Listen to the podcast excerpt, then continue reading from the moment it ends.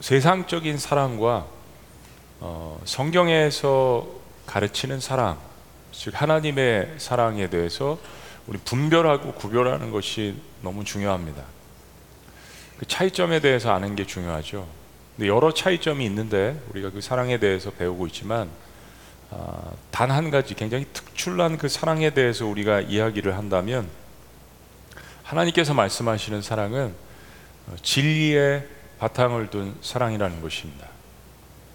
이게 굉장히 독선적으로 들릴 수도 있지만 그럼 다른 건 진리가 아니냐?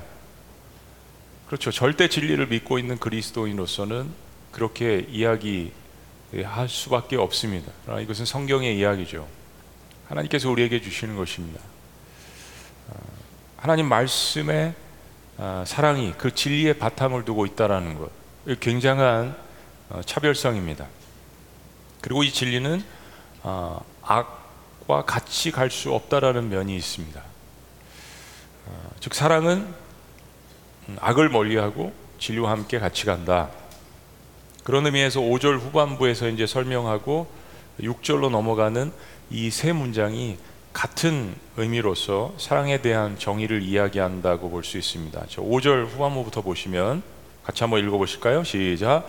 악한 것을 생각하지 아니하며 불의를 기뻐하지 아니하며 진리와 함께 기뻐하고 어, 고린도서 13장은 사랑에 대한 정의를 이야기하는데 이 동사들을 보면 15가지 정의를 한다라고 말씀드렸습니다. 우리가 8가지까지 정의를 배웠고 오늘부터 9가지부터 11가지의 이 세 문장에 대해서 함께 나누기를 원합니다. 그런 의미에서 이제 아홉 번째 사랑의 정의는 사랑은 악한 것을 생각하지 않는다는 것입니다.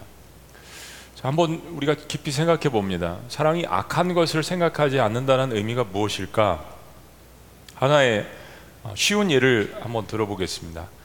어, 사랑은 상대방의 실수와 허물에 대해서 어떻게 반응할까요? 사랑이 많은 사람은 상대방의 실수와 허물에 대해서 잘 잊어버리겠죠. 어, 자녀들 혹은 가까이 있는 사람들이 실수를 하고 허물을 보일 때 그것에 대해서 어, 계속해서 기억을 해내고 지우지 않고 어, 잊어버릴 만 하면 또 나와가지고 그걸 끄집어내고 특히 이제 부부관계에서 그렇죠. 어, IQ에 따라서도 약간 다를 수 있고요. 음, 표현력에 있어서도 그렇고요. 남자들 같은 경우에는 좀 과묵하고 말이 발달하지 않았지만 물론 후반부가 되면 50대 60대가 되면 역전이 될 수도 있습니다. 근데 여자분들 같은 경우는 이제 표현이 표현력이 강하시고 그리고 남자들 같은 경우에는 이제 다 그런 건 아니지만 직장에서 뭐 일하고 여러 가지 생각들이 있으니까 잊어버릴 수도 있는데 어, 다 그렇다는 건 아닙니다. 예.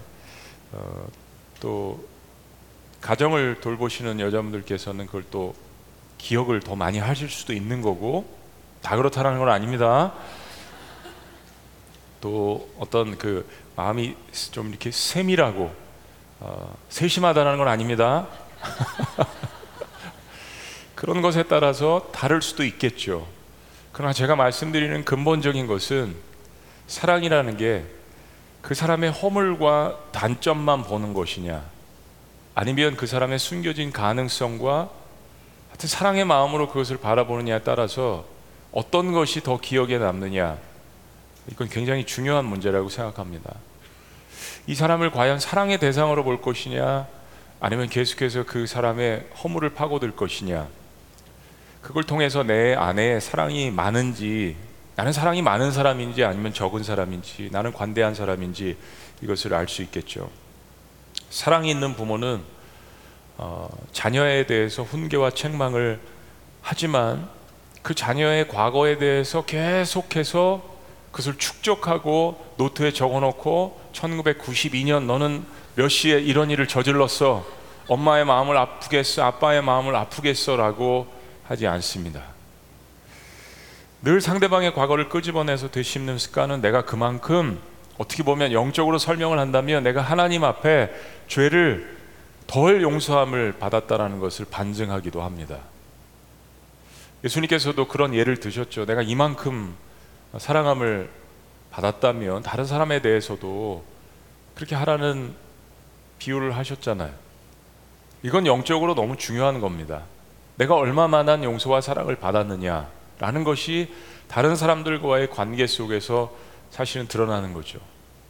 물론 우리가 직장에서 가정에서 일에 대해서는 탁월함을 추구해야 합니다. 근데 그 탁월함 속에서 얼마만큼 또 관대함을 가지고 우리가 나아가느냐 자녀와의 관계 속에서도 우리 부모로서 자녀가 잘 되기를 원하죠. 탁월함을 가지기를 원합니다. 학교도 마찬가지고 직장도 마찬가지고 사회에서도 사회에서는 뭐 사랑 이전에 탁월함을 강조하잖아요. 근데 그 탁월함을 강조하는 속에서 사랑과 관대함이 만약에 빠져 있다면 사회가 얼마나 아, 드라이하고 삭막하겠습니까? 다윗, 아, 스테반, 예수님, 성경에 있는 상당히 많은 영적인 고장들이 자신들을 죽음으로 몰아넣는 그런 그 상태에서도 상대방을 용서하는 그런 모습들을 저희들이 볼 수 있습니다. 처음부터 그런 용서가 마음 가운데 자리 잡았던 것은 아닌데 자신들도 수많은 고난과 어려움을 겪으면서 그리고 하나님과 아, 대면하고 묵상하고 그런 가운데에서 삶이 빚어지는 가운데 용서함을 배우게 되는 것이죠. 시편 103편 12절을 보면 하나님은 동이 서에서 먼 것 같이 우리의 죄가를 어, 멀리 옮기셨다는 말씀이 있습니다. 어, 자 그럼 이런 질문이 들 수 있어요. 전지전능하신 하나님이 무엇이든 다 하실 수 있고 무엇이든지 다 아신다라는 전지전능하신 하나님께서 마치 치매가 걸리신 것처럼 모든 것들을 다 잊어버리신다는 뜻인가? 너희 죄가를 기억지 아니하신다는 말씀도 있잖아요. 이게 무슨 뜻일까? 아마 고민이 되실 거예요. 하나님은 구약에서 때로 이스라엘 백성들의 과거의 죄를 언급하셨습니다. 그러죠? 너희들 예전에 이랬어, 이런 모습이 있었어 라고 언급을 하십니다. 이게 무슨 의미입니까, 여러분? 어, 저명한 조직 신학자인 웨인 그리덴 목사님이 이 문제에 대해서 굉장히 지혜롭게 이렇게 어, 이야기했습니다. 이런 거예요. 하나님께서 문자적으로 죄를 다 잊어버리신다는 의미가 아니라 다 아시죠, 다 기억하시죠. 우리 미래도 아시는 분인데 그런 의미가 아니라 우리가 지은 죄 때문에 우리를 사랑하는 마음이 영향을 받지 않는다라는 의미라는 것입니다. 그 사람의 허물이 그 사람의 죄가 내가 이 사람을 사랑하는 마음이 변하지 변하는데 영향력을 미치지 않는다라는 거예요. 특별히 우리 하나님께서 우리를 바라보실 때 그렇다라는 겁니다. 하나님의 사랑이 허다한 허물을 허다한 죄를 덮는다라는 말씀이 그것을 의미하는 것이죠. 이건 자녀를 향하신 하나님의 마음, 또 죄인들을 향하신 하나님의 사랑의 마음이 어떤지를 너무나도 잘 나타내는 의미라고 생각합니다. 성경적인 사랑은 상대방에 대한 정죄나 악한 생각을 품지 않습니다. 악한 생각. 자, 그렇다면 이번에는 이 말씀을 좀 균형을 갖고 생각해 보기를 원합니다. 이 말씀이 하나님께서 우리의 죄와 잘못에, 대해서 매번 그냥 이 문자적으로 기억지 않으시고 또 훈계도 안 하시고 거기에 대한 가르침도 없다라는 그 말씀은 아닙니다. 하나님 바보가 아니시죠. 하나님은 하나님의 백성들을 사랑하시기 때문에 아버지로서 말씀하시고 우리가 잘 되기를 원하시기 때문에 악에서 벗어나기를 원하시고 징계하실 때가 있습니다. 뭐 예를 들면 히브리서 12장 말씀 같은 경우 이렇죠. 주께서 사랑하시는 자를 징계하시고 그가 받아들이시는 아들마다 채찍질하심이라 하였으나 너희가 참음은 징계를 받기 위함이라 하나님이 아들과 같이 너희를 대우하시나니 어찌 아버지가 징계하지 않는 아들이 있으리요 다시 자 징계는 다 받는 것이거늘 너에게 없으면 사생자여 친아들이 아니니라 뭐 그렇게 넣으셔도 돼요. 친딸이 아니니라 자녀를 의미하는 거니까요. 동시에 사실 가장 큰 하나님의 징벌이라고 한다면 성경에 몇 군데 나타나 있는 특별히 로마서 1장 말씀 같은 데 보면 그들의 더러움과 죄악에 그냥 내어버려 두셨다라는 표현이 있습니다. 이게 죄가 그게 다란 거죠. 그냥 내어버려 두셔도 그 자체가 심판이라는 이 말씀. 잘못을 용서하는 것이 아니라 그냥 덮어만 둔다면 많은 문제들은 해결되지 않을 것입니다. 어, 치료나 회복은 되지 않을 것입니다. 바울이 고린도 교인들 동안 고린도 교인들과 떨어져 있는 동안 사실 이 편지를 쓰게 된 거잖아요. 우리 고린도서 13장 말씀은 아무것도 없는 데서 탄생한 말씀이 아니라 고린도 교회와의 관계 속에서 지금 탄생한 말씀인 것을 저희들이 기억해야 합니다. 고린도 교회가 떨어져 있는 동안 누군가로부터 이 고린도 교회 문제들에 대한 이야기를 전달받은 거예요. 누군가는 그들의 잘못을 선한 목적을 위해서 기록을 하고 영적인 지도자인 바울에게 이야기를 했습니다. 근데 중요한 것이 있습니다. 이것을 이렇게 전달하고 또 바울이 그것을 받아서 이야기하는 그 목적이 어떤 것에 대한 복수가 아니라 어떤 것에 대한 파괴가 아니라 회복과 치료를 위한 것이라는 것이죠. 이건 완전히 다른 결과를 가져오게 됩니다. 죄인들을 향하신 하나님의 사랑의 목적은 치료와 회복이 목적이기 때문에 그것이 동기이기 때문에 정죄를 통해서 인간들을 파괴하지 않으십니다. 하나님은 죄인들을 살리시기 위해서 문제 부위를 깨끗하게 수술하시는 가장 완벽한 영적인 의사이십니다. 이것을 우리가 얼마만큼 신뢰하느냐에 따라서 환자는 치유가 되겠죠. 때로는 인내하십니다. 때로는 다 아시면서도 모른 척 기다리십니다. 제가 늘 자주 말씀드리지만 하나님께서 즉결 심판을 하신다면 저는 설교 못 할 거예요. 여러분들 아마 이 자리에서 예배 드리실 수가 없으실 겁니다. 모든 우리의 문제에 대해서 다 직결 심판하신다면 근데 하나님께서 모른 척 하실 때가 많죠. 인대하신다는 이야기입니다. 인생의 아주 가장 중요한 순간 때마다 주님께서 너무 급하셔서 아들아 딸아 그러면 안 돼. 낭떠러지로 가, 그렇게 가다 보면 떨어지는 거야. 삶이 파탄 나는 거야. 그때 우리에게 강력한 때로는 세미한 어떤 상황과 사람을 통하여서 말씀을 통하여서 우리에게 말씀하실 때가 있죠. 근데 여러분 생각해 보세요. 많은 순간 참 인내를 많이 하십니다. 참아주세요. 그냥 모른 척 하실 때가 있어요. 이제는 더 놔두면 정말 깊은 골짜기로 떨어지겠다 하실 때 직접 말씀하십니다. 문제에 개입하십니다. 사랑하시기 때문입니다. 그래서 하나님의 사랑은 악한 것을 생각하시지 않으시는 것입니다. 자, 열 번째 사랑의 정의는 사랑은 불의를 기뻐하지 않습니다. 불의를 기뻐하지 않는다. 자, 여기서 다시 한번 사랑의 균형에 대해서 이야기합니다. 불의를 기뻐하는 마음은 죄를 정당화하고 하나님을 모욕하는 행위입니다. 잘 보시면 세상이 관용적인 사랑에 대해서 이야기한다고 하지만 불의를 기뻐하는 모습들을 볼 수 있습니다. 드라마, 영화, 소설, 매스컴, 불의에 대해서 희한한 미소를 지면서 기뻐하는 그런 모습들을 즐기는 죄를 탐닉하는 그런 모습들이 점점점 이 세상 가운데 팽배해가는 그런 모습들을 볼 수 있죠. 불의를 기뻐하지 않는다는 것은 관계성 속에서도 상대방의 죄나 악에 동참하거나 마음적으로 동조하지 않는 것을 의미합니다. 어, 좌한 메가서라는 그 목사님 평생 동안 강해 설교를 하시는 고린도서 13장 주석에서 이런 이야기를 합니다. 우리가 모두가 거의 예외 없이 하는 한 가지 흔한 일에 대해서 꼬집는데 들어보시면 다 동의하실 거 이런 겁니다. 죄를 기뻐하는 가장 흔한 형태 가운데 하나는 험담이다. 험담. 뭐 영어로 이건 가십이라고 이야기하죠. 가십, 험담.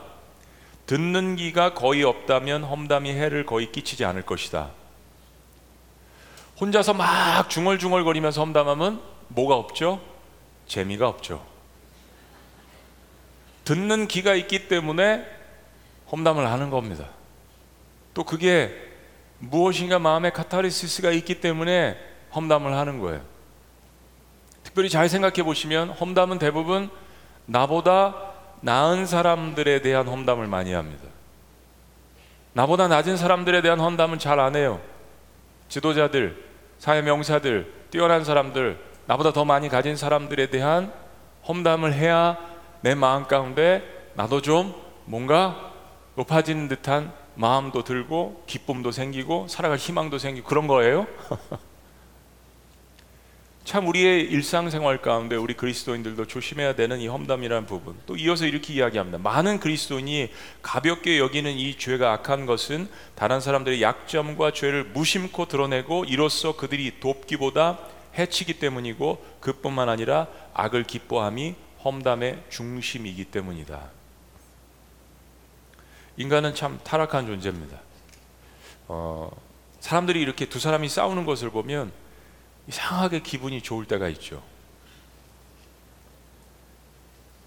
저만 그런가요, 여러분? 참 이럴 때는 같이 동조를 잘 안 해주세요. 저만 나쁜 사람으로 만드는 거예요.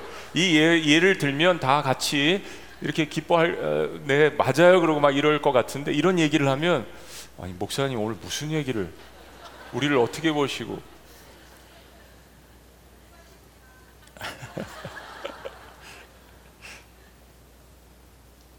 그럴 때가 있죠. 말리기보다는 구경하면서 재밌을 때가 있습니다. 표현은 안 하지만 얼굴은 딱 이렇게 있지만은 마음이 막 기쁜 거예요. 속담에 뭐 때리는 시어머니보다 말리는 시어머니가 더 뭐 밉다 그런 말이 있습니다. 그러니까 겉으로는 위해 주는 척하지만 속으로는 그 상황을 즐기는 우리들의 그 참 연약한 비열한 모습 음, 저에게도 있습니다. 어, 느 분도 저에게 오셔서 그런 얘기 하신 것 같아요. 요즘은 뭐 부흥회 초청을 하면 전에는 2박 3일, 3박 4일 한 사람에게 맡겼는데 세 사람, 네 사람이 가서 같이 설교를 하는 거예요. 이 스트레스가 엄청납니다. 내가 제일 못하면 어떡하지? 이 생각부터 드는 거예요. 이 생각부터 무슨 뭐 백화점도 아니고 강사를 4명, 5명 초청을 해놓고 이 영적인 줄기도 한 흐름으로 가지도 않고 이 말했다 저 말했다 그런 단점이 있어요. 그런데 목회자들이 받는 스트레스는 다 그래요. 다 내가 제일 못하면 어떡하지? 그런 시대에 저희들이 살고 있습니다. 그럼 내가 제일 못하면 어떡하지? 이 얘기는 뭡니까? 다른 사람들이 좀 나보다 못해줬으면 참 인간은 다, 다 하나님 앞에서 부족한 존재고 다 죄인입니다. 겉으로는 위해주는 척하지만 속으로는 그 상황을 즐길 수 있다라는 이 마음.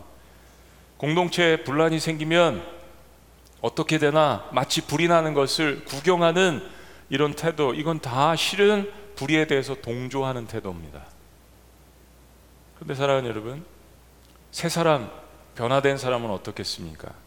참 사랑은 불의한 것을 보면 마음이 아파요. 사람들이 서로 다투고 싸우는 것을 보면 내 마음이 고통스럽습니다. 마음이 고통스러워요. 특별히 하나님 만드신 공동체 그런 일이 일어나면 마음이 막 고통스러워요. 그래서 어떻게 합니까? 나도 이야기하고 나도 험담하고 그렇습니까? 아니죠. 속상하고 슬퍼서 제일 먼저 하나님 앞에 가서 부르짖습니다. 내 마음을 토로해냅니다.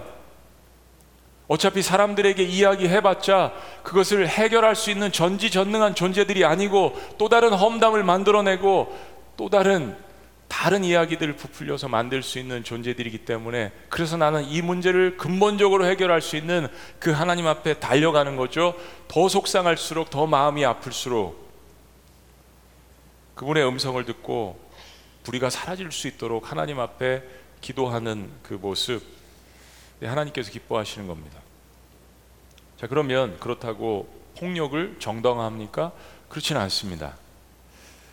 우리가 성경을 보면서 한 가지 지혜와 분별이 필요한 것은 구약의 전쟁 시대 사실 인류의 역사는 전쟁의 시대였습니다. 지금 전쟁이 많이 줄어들었지만 민족과 부족 간의 아, 땅 전쟁 그리고 전쟁을 하면서 노예로 삼고 여인들을 아, 겁탈하고 자녀들은 이세들은 성문 밖에 던져서 죽이고 이런 참혹한 이 전쟁의 역사, 이 죄의 아담과 하와의 범죄로 말미암은 도시에 성을 쌓고 그런 전쟁의 역사입니다. 구약의 전쟁의 역사가 많죠. 근데 여러분 시대가 변천하는 것을 보실 수 있습니다. 전쟁이 조금씩 줄어들고 예수님의 시대 그리고 지금 우리의 시대는 잘 보시면서 구분하셔야 합니다. 구약의 모든 것들을 지금 이 시대 다 적용할 수는 없는 거죠. 하나님은 인간의 죄악과 파멸을 너무 가슴 아파하셨습니다. 우리 구약 성경을 보면서 그 하나님의 그 본심의 마음을 들여다보아야 합니다. 예수님은 죄악 가운데 멸망하시는 그 예루살렘 성을 보시고 비탄해 하시면서 우셨습니다. 그 하나님 아버지의 마음이죠. 하나님께서 세우신 수많은 선지자들이 구약성경에 보시면 불의를 보고 고통스러워합니다. 너무 마음 아파해요. 하나님 앞에 그들은 그래서 중보기도를 올려드렸습니다. 그 아픈 마음으로 누구와 상의하고 누구와 험담하고 누구와 가십을 만드는 것이 아니라 그 선지자들이 그 시대의 아픔을 보고 죄악상을 보고 하나님 앞에 기도하는 그 모습을 통하여서 신약 시대를 지나서 이 성령의 시대에 우리 그리스도인들이 하나님 앞에서 어떻게 살아야 할지를 사실은 선지자를 통해서 보여주시는 것이죠. 예수님을 통해서 보여주시는 것이죠. 그런 모습들이 바로 하나님 아버지의 마음을 대변하는 것임을 말씀해 주시는 것입니다. 하나님은 결국 불을 기뻐하지 아니하시고 그 해결을 위해서 아들을 십자가에 내어 주셨습니다. 그러니까 하나님께서 악을 기뻐하지 않으시면서도 사랑 가운데 우리의 죄를 해결하시는 가장 최고의 가장 놀라운 그 방법이 십자가에서 표현되어진 것입니다. 그 안에서 구약과 신약을 역사를 이해하셔야 합니다. 자, 그러면 마지막으로 사랑은 무엇과 함께 기뻐할까요? 사랑은 무엇과 함께 기뻐해야 합니까? 마지막 열한 번째 사랑의 정의는 사랑은 진리와 함께 기뻐하는 것입니다. 우리는 실은 사랑을 제대로 배워본 적이 없습니다. 어, 우리는 성경적인 사랑을 배우기 전에 가장 먼저 접한 가정에서 그리고 학교에서 친구들 안에서 직장에서 이 세상에서 사람과 책과 미디어와 문학 작품을 통해서 사랑을 배운 면이 많습니다. 실제적으로 교회에서 생활하는 시간보다는 가정과 직장, 학교에서 생활하는 시간이 훨씬 더 많아 90% 이상입니다. 그러니까 세상이 이야기하는 사랑의 정의가 우리가 생각하는 사랑의 정의를 뒤덮을 때가 있습니다. 주객이 전도될 때가 있죠. 우리는 예수님을 믿으면서 정말 성경적인 사랑이 무엇인지를 배우는 것이 중요합니다. 우리 자녀들에게도 그래서 기독교적인 세계관을 가르치는 것이 너무 중요하다는 이야기입니다. 그러니까 자꾸 잘못된 사랑, 삐뚤어진 사랑, 네. 남자와 남자끼리 사랑해도 괜찮고 여자와 여자끼리 사랑해도 괜찮고 여자와 여자가 만나서 가정을 이루어도 괜찮고 괜찮고 괜찮고 이런 생각들이 그렇게 마음 가운데 생각 가운데 가치관으로 자리 잡고 있는 이유는 이 세상에서 이야기하는 사랑 때문에 그렇습니다. 어느 날 캘리포니아에서 한 5천 명 정도 되는 대형 교회를 담임했던 젊은 목사님이 Love wins 사랑이 이긴다 그러고 목회를 그만뒀습니다. 그 설교 내용이 뭐냐면 하나님께서는 모든 죄인들을 사랑하신다. 그러므로 동성애도 어떤 죄악도 살인죄도 다 사랑하신다. 라는 내용으로 설교를 해버리고 그만둬 버렸습니다. 여러분 그게 성경에서 이야기하는 사랑은 아니죠. 하나님은 물론 모든 사람들을 사랑하십니다. 근데 진리와 함께 하나님께서 사랑하신다라는 거.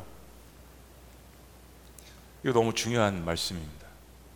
얼마나 우리의 다음 세대 자녀들이 세속적인 사랑에 물들어 있는지, 균형이 무너진 파괴적인 사랑에 물들어 있는지, 인간의 세속적인 사랑에 물들어 있는지를 우린 발견해주고 너와 너희 자녀들을 위해서 울라라는 이 말씀대로 우리는 다음 세대들을 위해서 울어주는 것 너무 필요합니다. 사랑은 하나님이 정의하시는 거죠. 인간이 정의하는 것은 사랑이 아닙니다.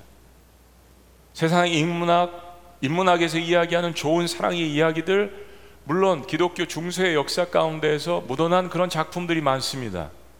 그러나 거기에 세속적이고 자신의 개인적인 주관적인 인간적인 사랑의 모습들도 많이 들어가 있죠.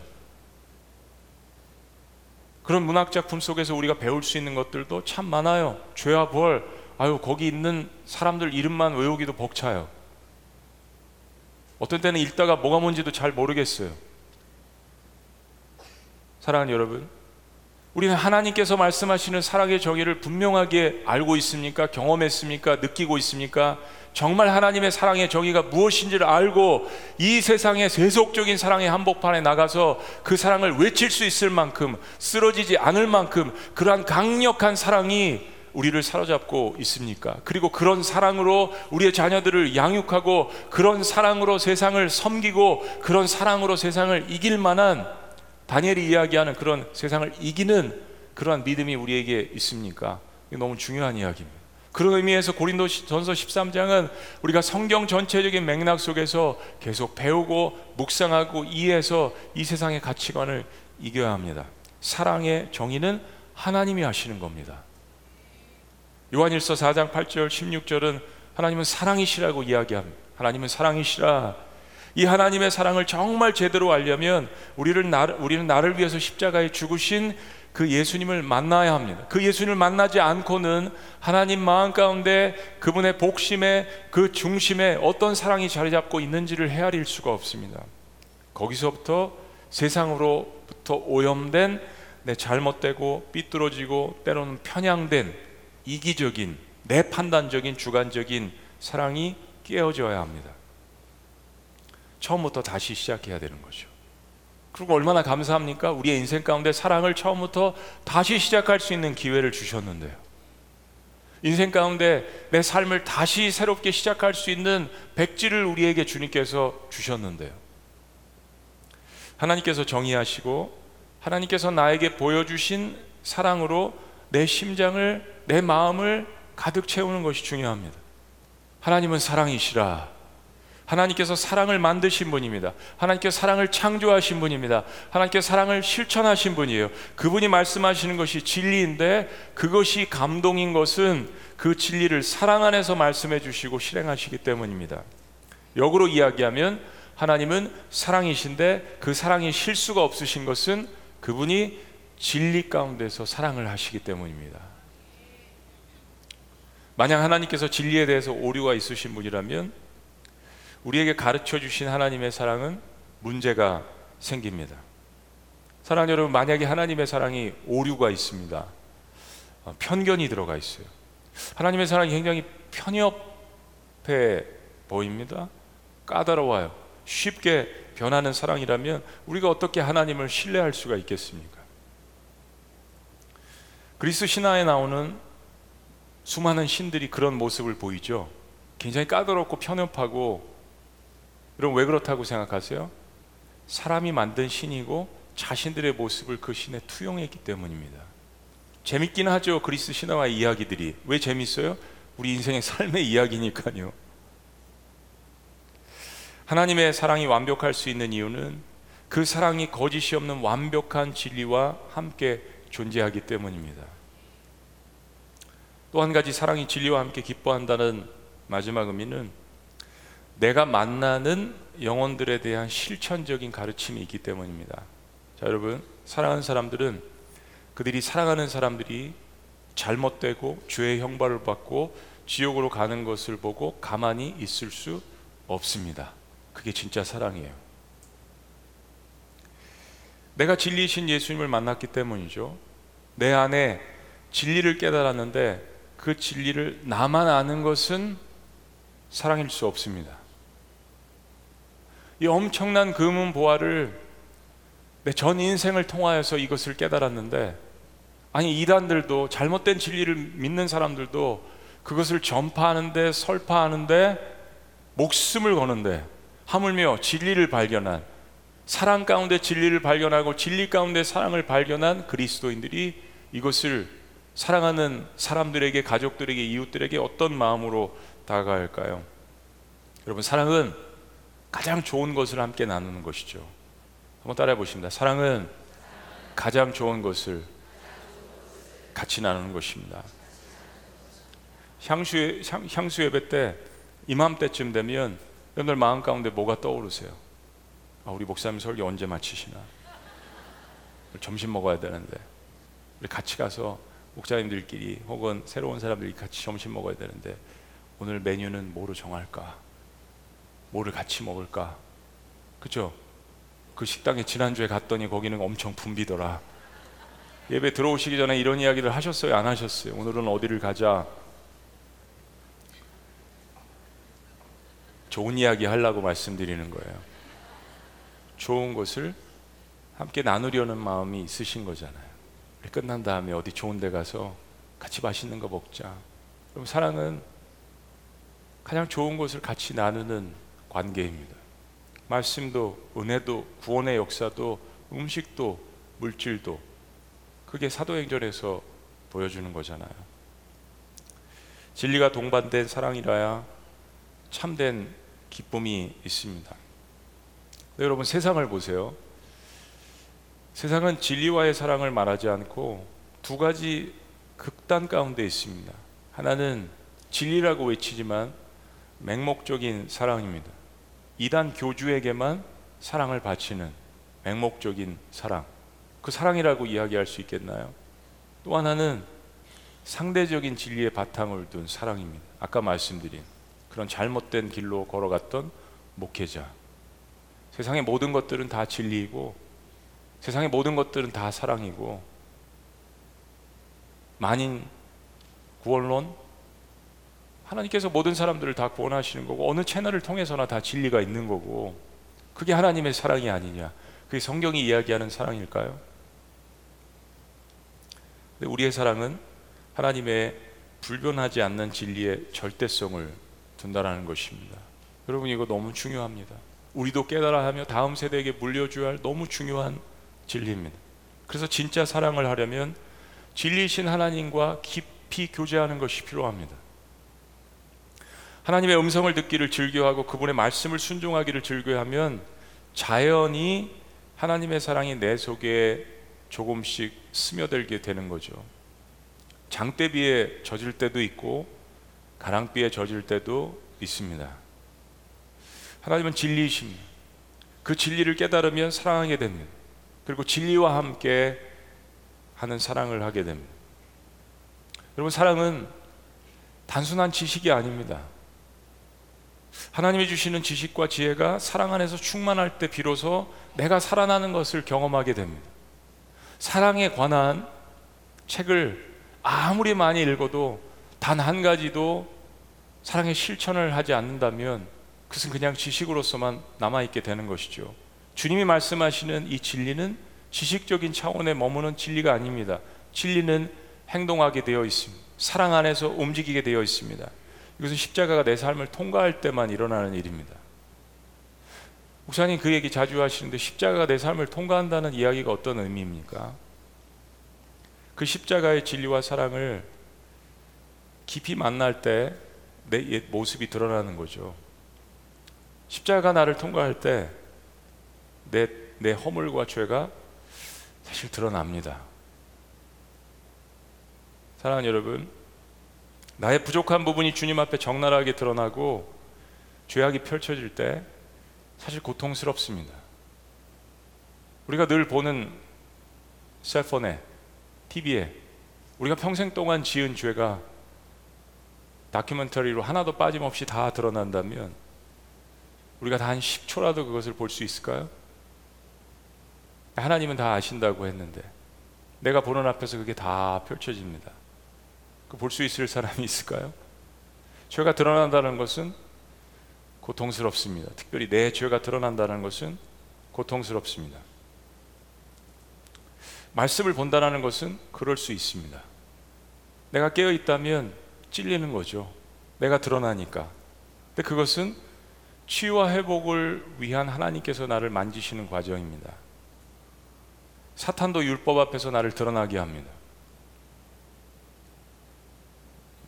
진리인 것처럼 보이지만 나의 허물이 드러날 때 수치스럽습니다. 세상은 그렇습니다. 정죄함이 있습니다.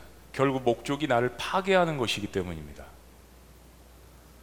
네, 여러분 지금 이 세상이 진실이라고 주장하면서 서로가 그거를 막 폭로하는 세상이 되었잖아요. 이제는 하도 많이 이야기를 해서 뭐 팩트 체크, 네? 팩트 체크, 뭐가 진리인가 이런 프로그램들도 많이 생겨났습니다. 도대체 뭐가 진실인지를 모르는 그러면서 계속해서 폭로를 하는데 결국 보세요 모두를 죽이는 결과를 가져옵니다. 거기에는 사랑이 없기 때문입니다. 목적 자체가 치료와 회복이 아니기 때문입니다. 이런 것들을 진실이라고 지식적으로 다들 이야기하지만 그 모습들을 보면 다 악에 바쳐서 말하고 행동하는 것들을 볼 수가 있습니다.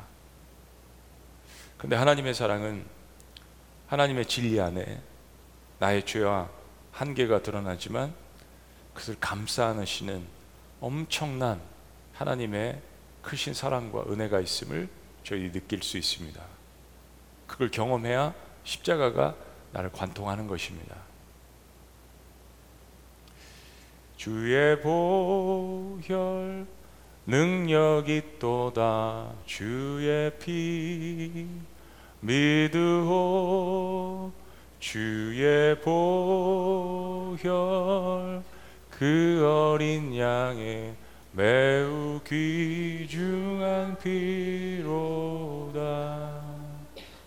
우리가 그런 보혈 찬송을 사랑하는 이유가 있습니다. 그 예수 그리스도의 거룩한 하나님의 거룩한 피가 우리를 뒤덮기 때문이죠. 하나님 앞에 가까이 나아가면 자꾸 내 죄와 허물이 드러나는데 동시에 계속해서 그것을 덮으시는 주님의 은혜를 체험하기 때문에 하나님의 자녀는 계속 머리 뒤밀고 예배하고 주님 앞에 나아가는 모습을 우리가 경험합니다. 그래서 사랑은 위기 때 빛나는 것입니다. 사랑은 위기 때 빛납니다. 십자가는 위기죠. 하나님의 위기입니다. 인간의 위기입니다. 십자가는 전 존재가 드러나는 그러한 장소입니다. 치부가 드러나는 장소예요. 그런데 거기서 그 십자가에서 하나님의 사랑이 가장 강하고 가장 능력 있게 빛나지 않았습니까? 내 가족이 아플 때, 내 친구가 어려움을 당할 때, 주변에 있는 우리 교회 공동체가 목장 식구들이 아플 때 위기죠. 적나라함이 드러날 수 있죠. 한계와 연약함과 아픔이 드러날 수 있습니다. 죄든 허물이든 경제적인 어려움이든 육신적인 고통이든 고난이 적나라하게 드러납니다. 근데 그때 진실하게 숨겨져 있던 상대방의 사랑도 드러나게 됩니다. 그게 십자가에서 드러난 하나님의 사랑과 은혜였죠. 그게 십자가가 내 삶을 관통한다는 의미입니다. 아, 죄가 드러나면 아프죠. 허물이 드러나면 아프죠. 수치스럽죠. 그러나 사탄은 더 수치스럽게 해서 우리를 파괴시키는 것이고 하나님은 그 부분을 드러내서 치료하시고 회복시키시고 그리고 다른 사람을 만져줄 수 있을 만큼 강한 그런 사람으로 하나님의 자녀로 사명자로 만드시는데 하나님의 뜻이 있습니다. 결국 사람들도 알게 됩니다. 하나님도 아시죠. 사랑은 진리와 함께 기뻐하기 때문입니다. 오늘 말씀을 마무리하면서 요한일서 4장 7절에서 9절 말씀을 함께 나눕니다. 사랑하는 자들아 우리가 서로 사랑하자. 사랑은 하나님께 속한 것이니 사랑하는 자마다 하나님으로부터 나서 하나님을 알고 사랑하지 아니하는 자는 하나님을 알지 못하나니 이는 하나님은 사랑이시니라. 다 같이 시작. 하나님의 사랑이 우리에게 이렇게 나타난 바 되었으니 하나님이 자기의 독생자를 세상에 보내심은 그로 말미암아 우리를 살리려 하심이라 그렇습니다. 이거 진리입니다. 이 사랑은 십자가에 나타난 복음의 진리와 함께 기뻐하는 것입니다. 기도하시겠습니다.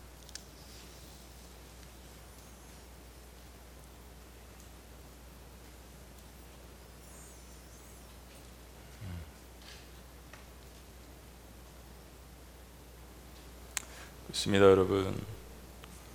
십자가는 최대 위기 상황입니다.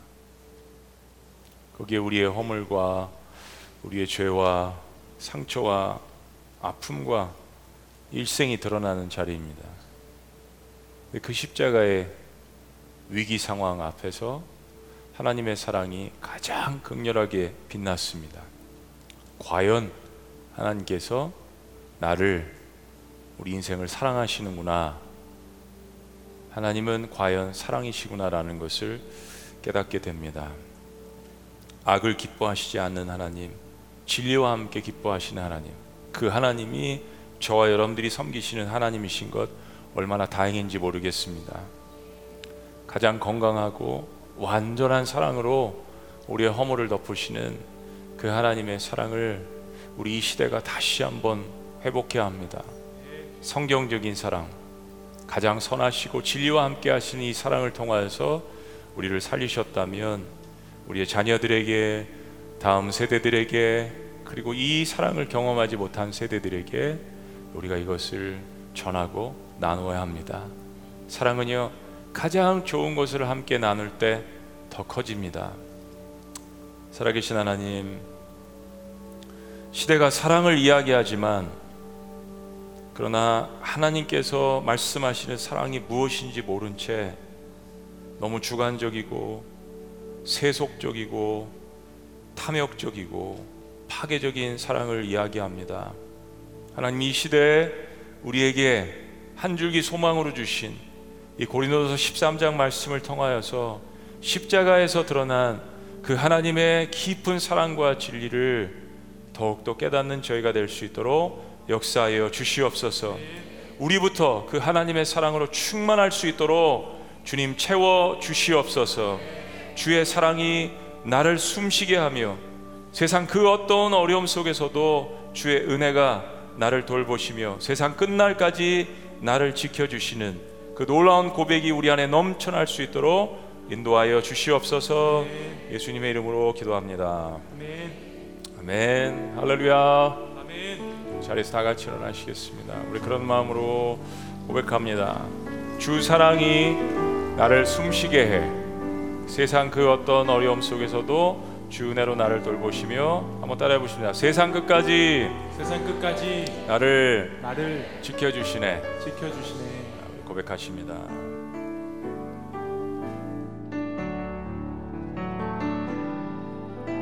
주 사랑이 나를 숨쉬게 해. 세상 그 어떤 어려움 속에도 주 은혜로 나를 돌보시며 세상 끝까지 세상 끝날까지 다시 한번 주 사랑이 나를 이끄시네. 나를 이끄시네. 내가 갈 수 없는 그곳으로. 내가 갈 수 없는 그곳으로. 주의 사랑 나를 붙드시며. 내 사랑 나를 붙드시며. 세상 끝날까지. 세상 끝날까지 인도하시네. 고백할까요? 주님만이 내 아픔 하시며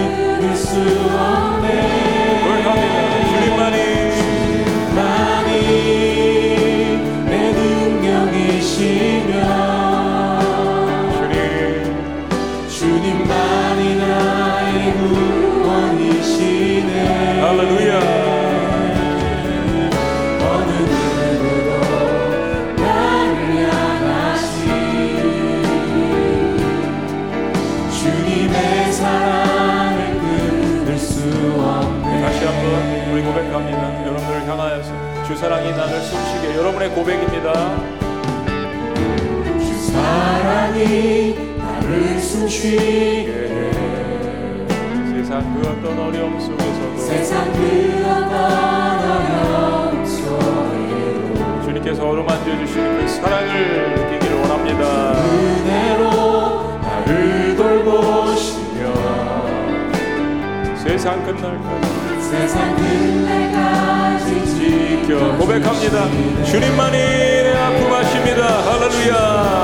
지켜주시니 내 아픔 하시며 주님만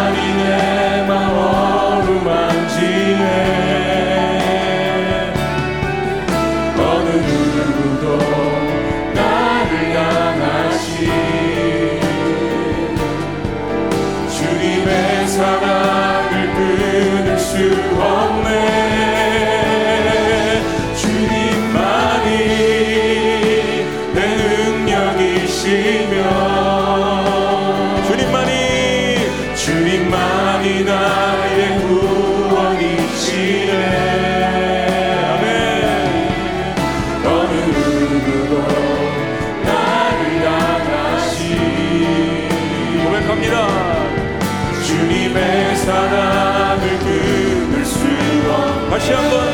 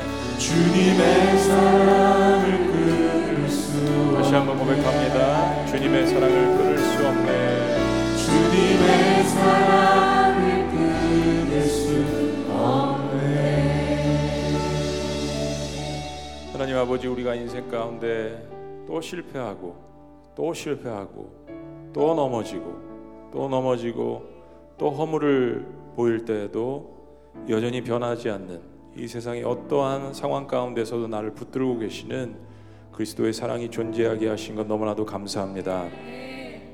하나님 십자가에서 보여주신 진리와 함께 기뻐하시는 그 놀라운 그 주님의 사랑을 성경적으로 온전히 붙들고 그 십자가가 나를 관통하는 것을 기뻐하는 그러한 삶을 살 수 있도록 하나님의 백성들을 붙들어 주시옵소서.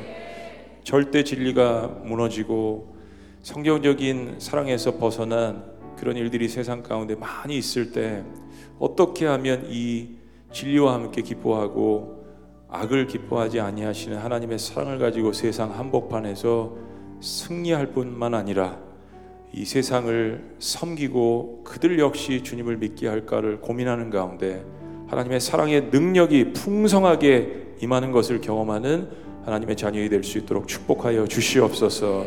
그들의 마음을 만져 주시옵소서. 가정을 치유하여 주시옵소서.